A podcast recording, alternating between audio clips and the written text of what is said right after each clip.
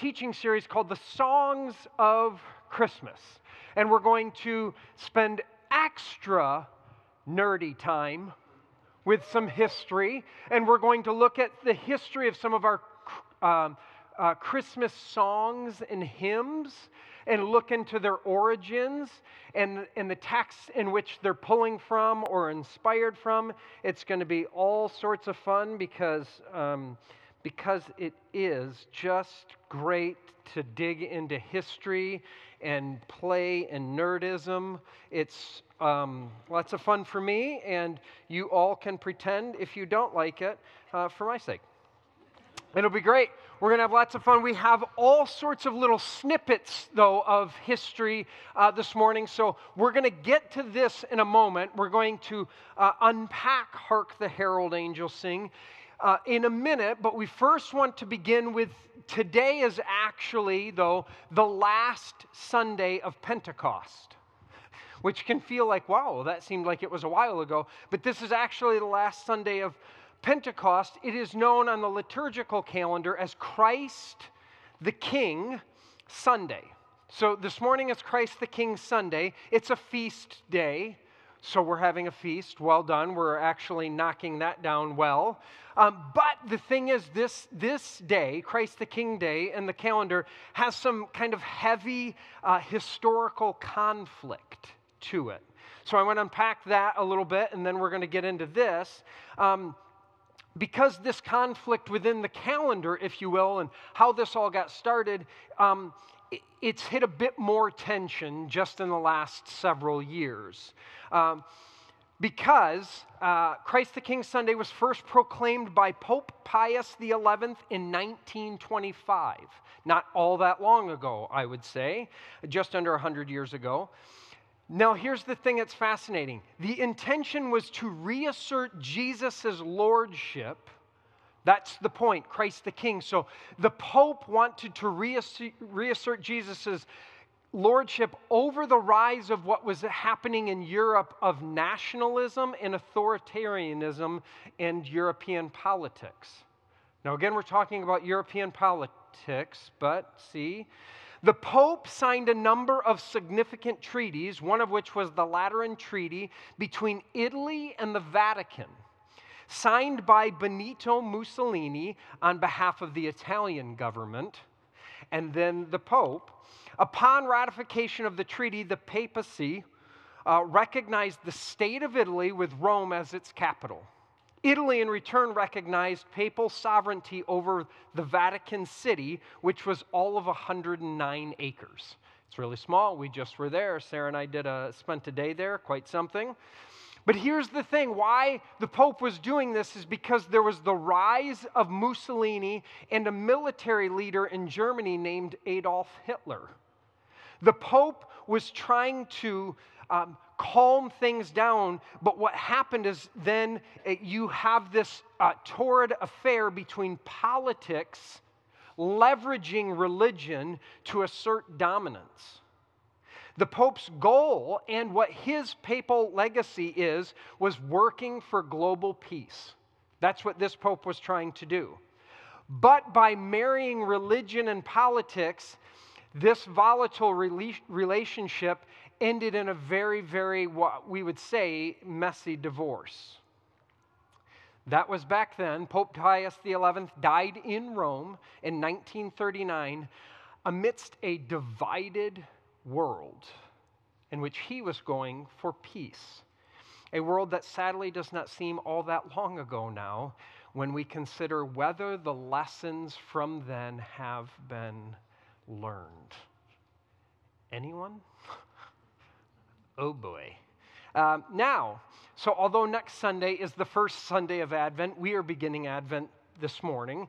I love this season of Advent. I love it. It's intended to slow us down and think about as we head toward Christmas, many people are speeding up and running around, and it's a season of hustle and bustle, yet Advent is meant to slow down and anticipate the celebration of Christ among us, as one of us. I would argue that this is the most radical claim of the Christian story. The divine becoming flesh and blood and living as one of us alongside of us, which is the divine affirmation that the material, flesh and blood, is sacred and holy and to be given honor and respect. And this is announced and proclaimed while being set to the soundtrack of song, one of which known as Hark the Herald Angels Sing. Now, let's get ready for our next little snippet, a little lighter maybe than the first, of some history. This should be lots of fun. This song, Hark the Herald Angels Sing, was written and composed by Charles Wesley in 1739, originally titled Hymn for Christmas Day. And it was included in a collection called Hymns and Sacred Poems.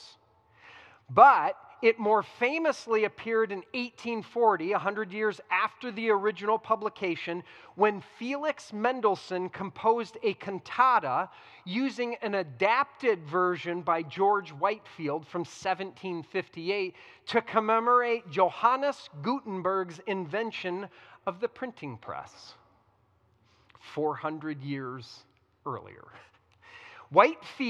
George Whitefield and Wesley, along with Charles's brother John, are considered the founders of the Methodist Wesleyan movement, which I know because actually, some of you don't know this, I am ordained Wesleyan. I'm not Reformed. I'm always about reforming, though, so it's okay. It's not a secret. Kind of fun. Now, here's the thing. Charles Wesley's original version, the original version that he wrote, goes like this. Hark how all the welkin rings, glory to the King of Kings, peace on earth and mercy mild, God and sinners reconciled. Joyful all ye nations rise, join the triumph of the skies. Universal nature say, Christ the Lord is born today. That's the original version. The version we know and just sang is George Whitefield and Felix Mendelssohn's mashup. So, thank you. This is what, now, I just have a little bit of fun because the traditionalists are like, I wish we would sing the Christmas hymns. We should sing Hark the Herald Angels Sing. You're not singing the original. You're singing an updated version of it. Oh, it's so fun. I just wrecked some people. They're like, oh, no. Now, we sing this version, Hark the Herald Angels Sing, glory to the newborn King, peace on earth and mercy mild, God and sinners reconciled, joyful all ye nations rise, join the triumphs of the skies, with angelic host proclaim, Christ is born in Bethlehem, giddy up. Courtesy of me, that's what that's trying to say. We add a little additional lyric because there is this goodness hum to it. Yes, yes, yes. I find it fascinating, though, because we're singing this adaptation already set to a cantata composition that was celebrating technological invention of the printing press, which transformed our world. And those who are familiar with Charles Wesley version, if anybody, was anyone like, yeah, Charles Wesley version, I knew that. Oh, see, oh, come on. Even Charles Wesley's version, though, we're singing what originally came from the Lucan Gospel, right? Which inspired Wesley to write his version. So then, we're going to spend some time digging into the songs, the histories, have some fun with it, but we're going to actually go, where are they pulling from, and what is going on in the text, in the scriptures that they are either alluding to or are pulled from. This will help us dig into context. And when we dig into the birth narrative, the context of the gospel birth narratives, oh, we're going to have some fun. I'm going light this morning, and as we move through Advent, though, we're going to get thicker and deeper into the context. And here's the thing. I have been accused of, rightfully, of upsetting many precious nativity sets and Western American Christmas traditions. And I will do so again this year. It will be so much fun. Context, because context will do that. Now, let's go ahead. I want to say a word of prayer, then we're going to sink into Luke's text, and off we go. Gracious God, what a gift to gather. What a gift to gather as your body, the church, to take some time and center ourselves on this amazing story of your love coming among us, to be with us in flesh and blood, to walk with us, to teach us, to guide us, to live with us, to suffer with us, to embrace us as we are, but never leaving us there. God, we bless you for this time that we can do so. As we sink in, I pray that the meditation and posture of my heart and the words of my mouth bring honor and glory to you, our Lord, our Christ the King, on this day. Amen. Amen, amen. Okay, Luke chapter 2, verses 1 through 20, here we go. In those days, a decree went out from Caesar Augustus that all the world should be registered. This was the first registration and was taken while Quirinius was governor of Syria. All went to their towns to be registered. Joseph also went from the town of Nazareth in Galilee to Judea, to the city of Bethlehem, because he was descended from the house and family of David. He went to be registered with Mary, to whom he was engaged and who was expecting a child. Uh-oh. While they were there, the time came for her to deliver her child, and she gave birth to her firstborn son and wrapped him in bands of cloth and laid him in a manger, because there was no place in the guest room. Now, in that same region, there were shepherds living in the fields, keeping watch over their flock by night. Then an angel of the Lord stood before them, and the glory of the Lord shone around them, and they wet their tunics. That's my version. The real one was they were terrified. Okay? Sorry, I didn't know that. I kept that in the slides. Oh, I have fun when I'm preparing. Oh, man, that's just a good time. Can we? All right. But the angel said to them, "Do not be afraid, for see, I'm bringing you good news of great joy for all the people. To you is born this day in the city of David a Savior, who is Christ the Lord. This will be a sign for you. You will find a child wrapped in bands of cloth and lying in a manger." And suddenly there was with the angel a multitude of the heavenly host, praising God and saying, "Glory to God in the highest heaven, and on earth peace among those whom he favors." When the angels had left them and gone into heaven, the shepherds said to one another, "Let us go now to Bethlehem and see this thing that has taken place, which the Lord has made known to us." So they went with haste and found Mary and Joseph and the child lying in the manger. When they saw this, they made known what had been told them about this child, and all who heard it were amazed at what the shepherds told them. And Mary treasured all these things, all these words, and pondered them on her heart. The shepherds returned, glorifying and praising God for all they had heard and seen, just as it had been told them. Now, My initial reflections on such a wildly profound and anthemic text are, one, taking note that you think in the next few weeks, churches all around the world will center on this text at some point. That's incredible. And two, the kid in me cannot help but notice how calm and quiet people are upon hearing this news. We just read about the most boisterous singing, angels, thousands upon thousands of angels singing with a giddy up that shakes the heavens, and we sit politely quiet in a youth center. What? So, let's try a couple different translations and see if that helps us. Otherwise, we're going to have to call the praise police. Now then, let's try the voice translation or paraphrase. At that moment, the first heavenly messenger was joined by thousands of other messengers, a vast heavenly choir. They praised God, the heavenly choir, to the highest heights of the universe, glory to God, and on earth, peace among all people who bring pleasure to God. Okay.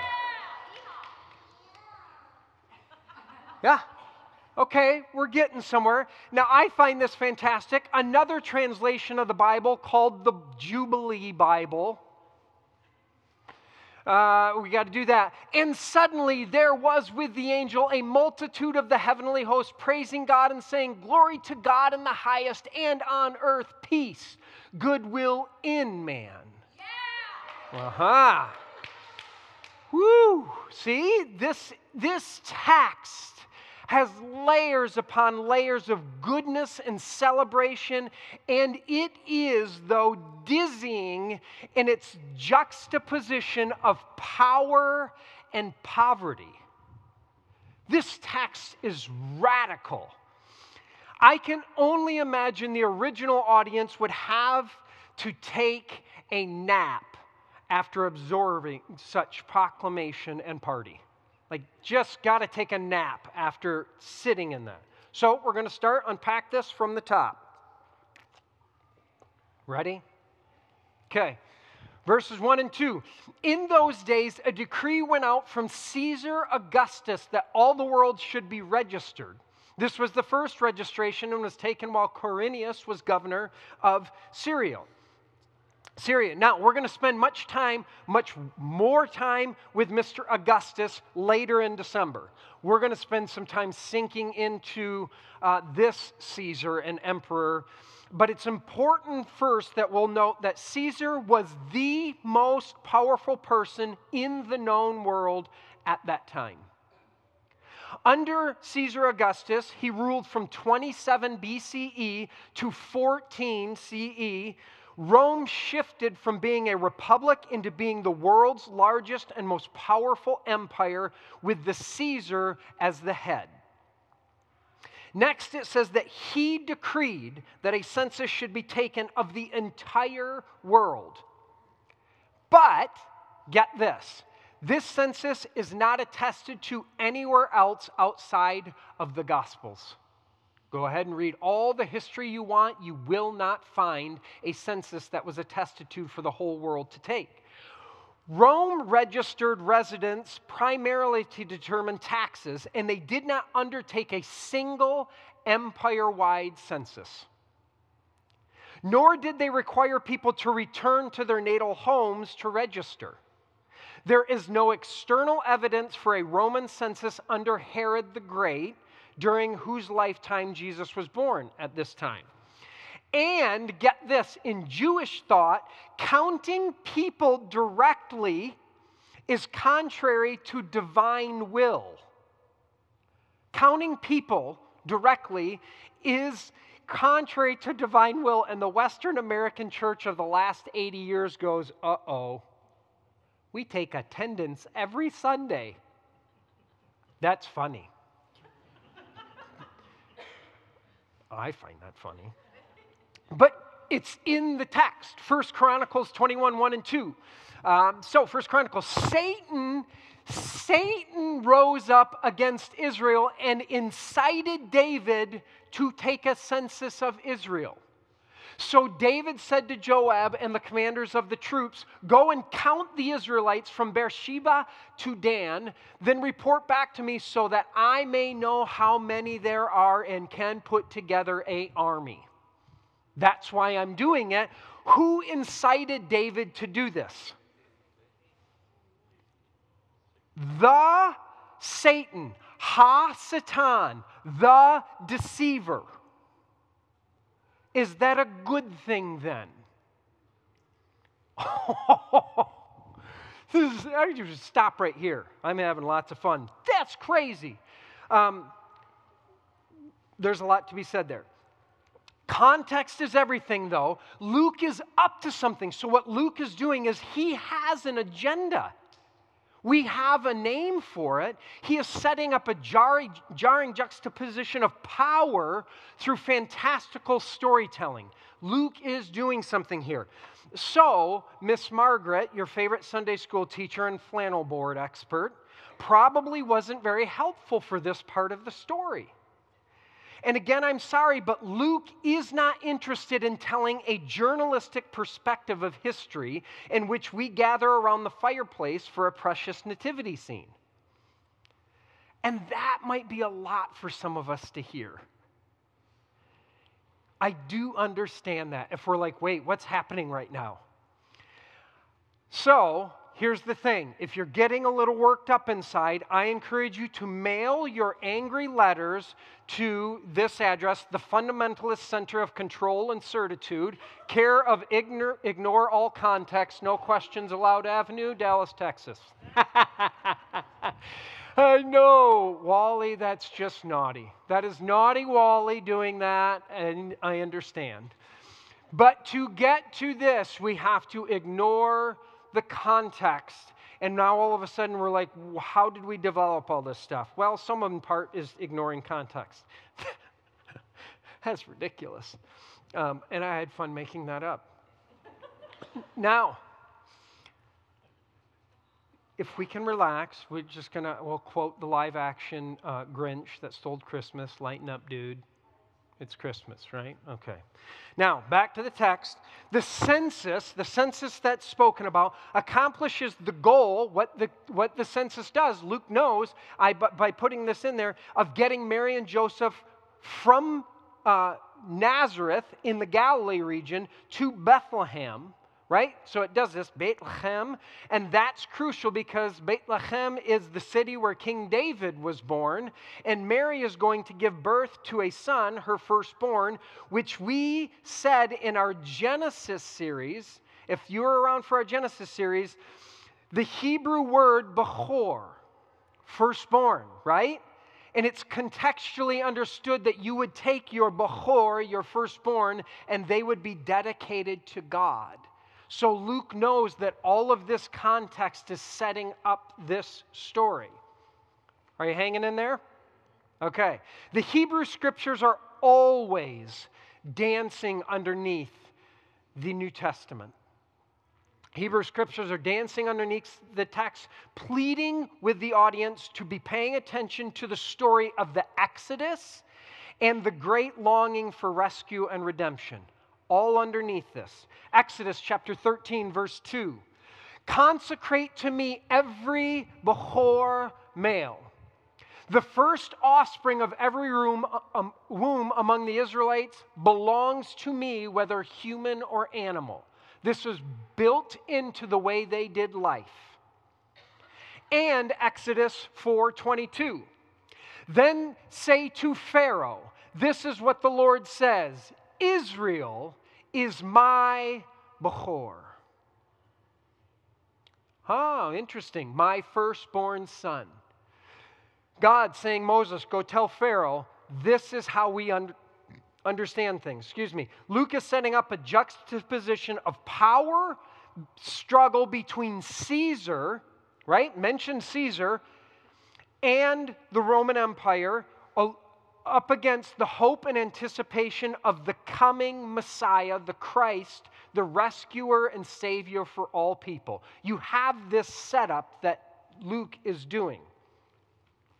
Then we are told that Mary gives birth to Jesus, verse 7, and laid him in a manger because there was no place in the guest room. Once again, sorry for Miss Margaret from Sunday school, but the text does not have an innkeeper.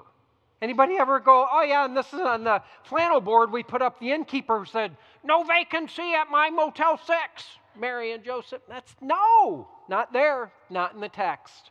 We're going to take apart the nativity scene week by week. It'll be precious. Once again, context gives us a picture of the common first-century Jewish home. First picture, please. Uh-oh, are we going to do that? And then we had that with it. Okay. Well, let me tell you, the picture of a first-century home, you have two floors of this home. I have no pictures. No, they're not in there? They're on there, but they won't be up here probably. Okay. I'll just explain them to you. You have two levels, first-century home. The upper level, like you would come in and there's a ladder in the picture, you climb up it. That level, the upper room, is where the kind of living takes place. The people would sleep, and you would see kind of a kitchen thing set up in the picture. The lower level was used for housing the animals and was used as a guest room when you had visitors. But Luke has already told us that a census has been ordered, so finding enough room to give birth to a child is going to be a very dicey behavior. Oh, good, wonderful, they came up. So you can see the upper level of this first century home, this is where the living would take place. Down below, you actually, that's so great, because it's in a museum, just so we know. And the sheep down here is standing still because it's not real. Okay, do we get that? But you have, this is where the animals would be housed. But when you're calling a census and everybody is rushing to their hometown, relatives are asking, can we stay with you as we come and register overnight? Things would be extra crowded. And if someone comes and says, hey, I'm pregnant, I'm going to give birth, and they go, we don't have the space for that kind of production. Okay? So then, next picture, whatever, if it comes up. Oh, there it goes. So the upper level, see, this is the second floor or whatever, but this is where most of the living would take place. They would sleep, just kind of roll out their cots, and then up above on the roof is flat, and they might do their cooking there. Cooking would be outside anyways, because we're not lighting flames in the open, wooded and hay, straw, whatever, all this thing, home. But they're up top, they would have gardens on top of the roof, possibly. But this is how this rolls out. So Luke is simply letting us know that there was not room enough in the guest room for the privacy needed for a birth. So some scholars and historians place the birth of Jesus in a cave, which is a common place for shepherds to keep their sheep and goats at night. I have twice now visited what a cave like this would be like in Bethlehem. As a Dave and Sue and Terry, Doug and Lori, we went into a cave in Bethlehem and actually got to see what that looks like, where they would house sheep and goats and likely where they understood traditionally actually where the birth would be. The point is, the birth is not taking place in a palace. Either way, the birth is not taking place in a palace chock full of wealth and opulence.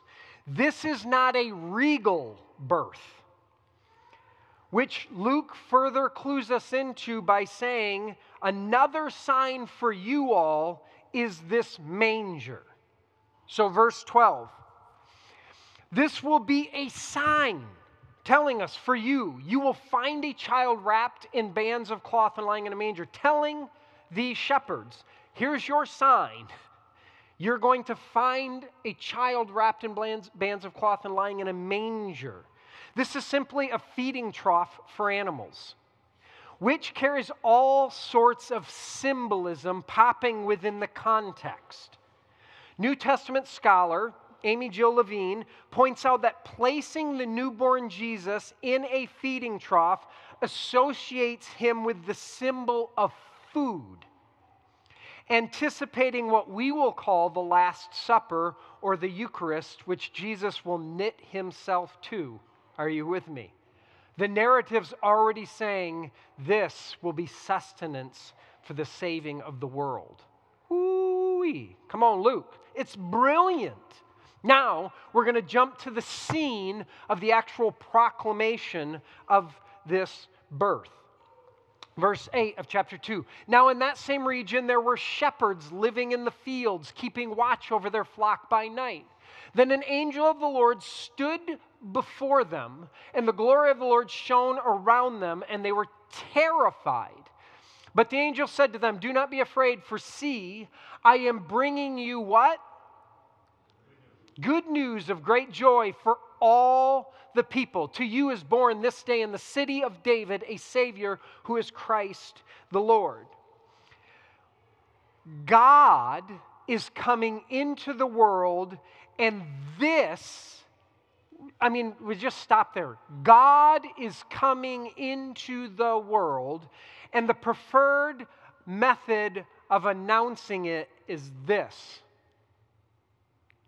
You have powerful and majestic angels performing a cosmic concert of goodness, and they appear to who? Shepherds? This is what you're going to do, O God. You're going to announce it to shepherds.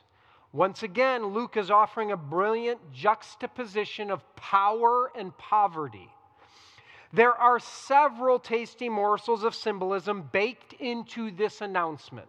First, shepherds were universally considered lowly. First, we'll go to Genesis chapter 46, 33 and 34, when Pharaoh calls you in and asks, "What is your occupation?" you should answer, "Your servants have tended livestock from our boyhood on, just as our fathers did." Then you will be allowed to settle in the region of Goshen, for all shepherds are detestable to the Egyptians. You go back in the story and Pharaoh says, "Oh, you want to be among us? Here, go have that area. We don't want you close to us because we think you're gross." Are you with me? So the ancient Egyptians are a bit, maybe feel like, well, that's a bit snooty. So they find shepherds to be detestable. What about the Hebrew people? One of the most brilliant scholars we have, Kenneth Bailey, who has lived and taught the New Testament for over 40 years in Egypt, Lebanon, Jerusalem, and Cyprus, points out how the Jewish rabbis saw the shepherds as unclean and of low status, while also noting this. From their point of view, the rabbis, if the child was truly the Messiah, the parents would reject the shepherds if they tried to visit them. No way, that's gross. You're not getting anywhere near this child if we actually believe this child is of something special.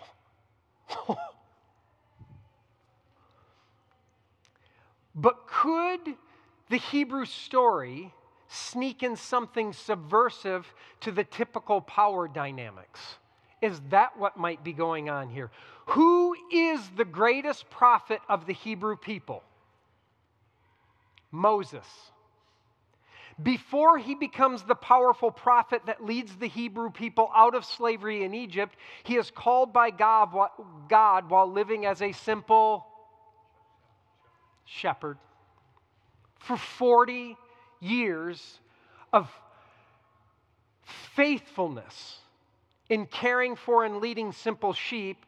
God knew he could trust Moses to care for and lead the Hebrew people in what is known as the Great Exodus. Could that be what's going on? Who is the most honored king of the Hebrew people? David. Before David starred in stories of defeating the giant Goliath or becoming Israel's great king, he was first a simple shepherd. Maybe it was David's fidelity in providing for and protecting his simple sheep that confirmed to God he can trust David to provide for and protect the Hebrew people. Are you with me? So when the majesty and power of the heavenly angels are assembled into this transcendent, massive choir, they not only sing the praises of the divine, they also call for leaders who will honor and proclaim the birth of the Christ. In this, they call on simple shepherds. It's brilliant. And really, really subversive. And such a teacher for us today. Because the King of the Cosmos has come for all people. So the question becomes, if you are going to come for all people, then who would have the compassion and character to announce this bonkers great news of joy to those who have been looked down on and left out by society's powerful and elite? Shepherds. Those who can grasp what it feels like to be considered misfits. That's who we're going to announce this news to. This is, in the text, the upside-down, countercultural ways of the kingdom of God, which have been mystifying societies from way back then right up to and through our day today. And we need this transformative announcement more than ever because, yes, Christmas is a time of family and celebration and joy, but it's also a season where depression is at its highest and loneliness at its most lethal. So in the face of a pandemic of loneliness and depression, who will take serious the radical proclamation of welcome? Could the church be a people who are known for being the good news announcement that love has been born among us and has come to rescue each and every one of us? Would the church be that? Because if Jesus came to and for the likes of shepherds, then who could possibly be outside of divine love and embrace? Are you with me? Yes. So what if the church were to be the shepherds of this good news? What if the church were to shepherd this news to the couple whose marriage is hanging on by a thread? What if the church were to be shepherds of this good news to the addicts, the agnostics, and the atheists? What if the church so got this ancient redemptive announcement that they were absolutely giddy to shepherd this message of love to all people? Imagine if you were struggling, hurting, fighting, or maybe you're full-on falling apart. And there was a community of people who looked you in the eyes and said, wow, you are exactly who God loves and receives.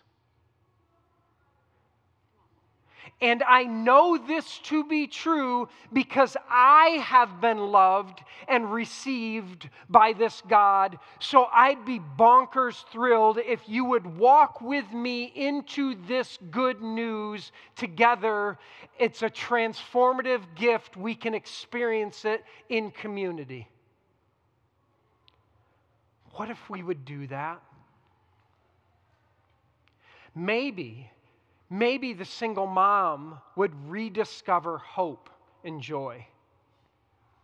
Maybe the orphan and displaced would find a family and a firm foundation. Church, it was the fidelity and simplicity of the shepherd, the marginalized and mistreated by empire, who were chosen as God's instrument of grace to make this announcement.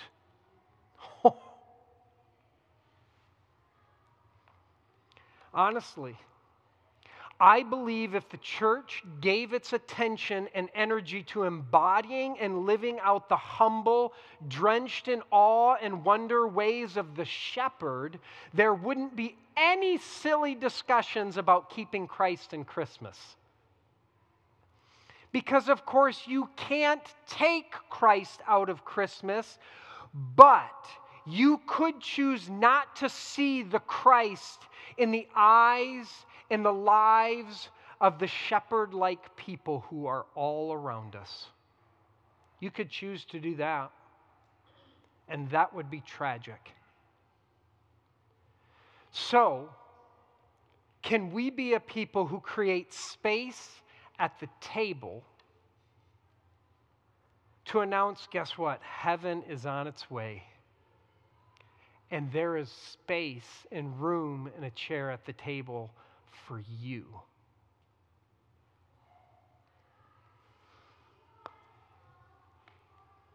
The divine announcement of good news, of great joy for all people, came to shepherds. That's who the message was entrusted to, lowly shepherds. God says, I can trust you to make this announcement. You got to think God knows shepherds making this announcement. How many people will go, I'm not listening to that from you? Oh. And yet this humble family hears it. And it says Mary treasured it in her heart, and she's like, wow, something absolutely cosmic, bonkers amazing is happening right here, right now, not just among us, but through us. And shepherds get it. And they're going to go and announce this. I wonder if we'll pay attention to that. I wonder if that will transform even the church today about how we embrace, about the stories of every person. And we don't just go, oh, you're a shepherd. We go, I bet you have a story. And when I hear that, I bet that could help me look in your eyes and see then the spark of the divine first and foremost. May that be true of us today. Gracious God, I bless you for coming among us to be with us in such profound humility. But it isn't that you just came among us, to us, to be with us in humility. You invited us, asked, called, the simple of society. Those who actually were rejected by the larger society. You entrusted to them this announcement, here I am, heaven is on its way, it's being born among you. Will you have eyes to see, and ears to hear, and hearts that are open to this? God, may our hearts be open. I bless you for giving us this message, for living this message, for inviting us into this. May we be open to your love, your grace, your compassion, your mercy, and your absolutely bonkers good news. Even now, even here, even in this moment, may we be open to your good news of great joy, because it is for every single one of us. You are good, God, and I bless you. May we be a church, God,